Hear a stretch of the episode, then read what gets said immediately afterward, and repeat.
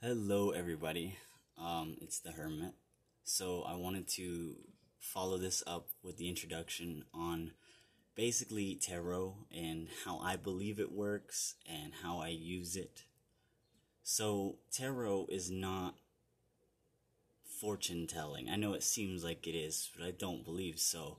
What tarot does is it measures the energy around you and around your situation, and it can show you doors or options of opportunity that you can claim if you choose to do so because free will uh, negates all of it if you choose that.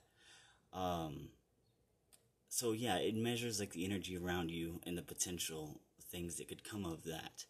How i do it is i will ask you a couple questions your favorite color your favorite number your zodiac so i can grow a connection with the person I'm reading for. Um, I typically don't charge. I never have. I sooner or later I will, just because I need to monetize myself as an adult. but um, if you just come to me and you're like, "Hey, can you do this reading for me?" Uh, ten out of ten times I will, because uh, I'm a nice person and I want to uh, show that I'm here for more than just the potential financial outcome.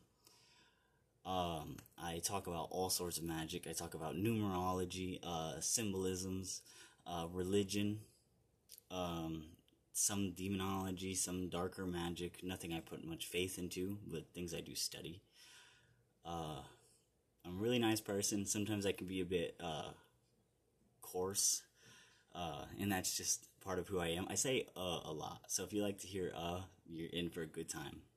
All right, thank you, everyone and I'm looking forward to a fun future.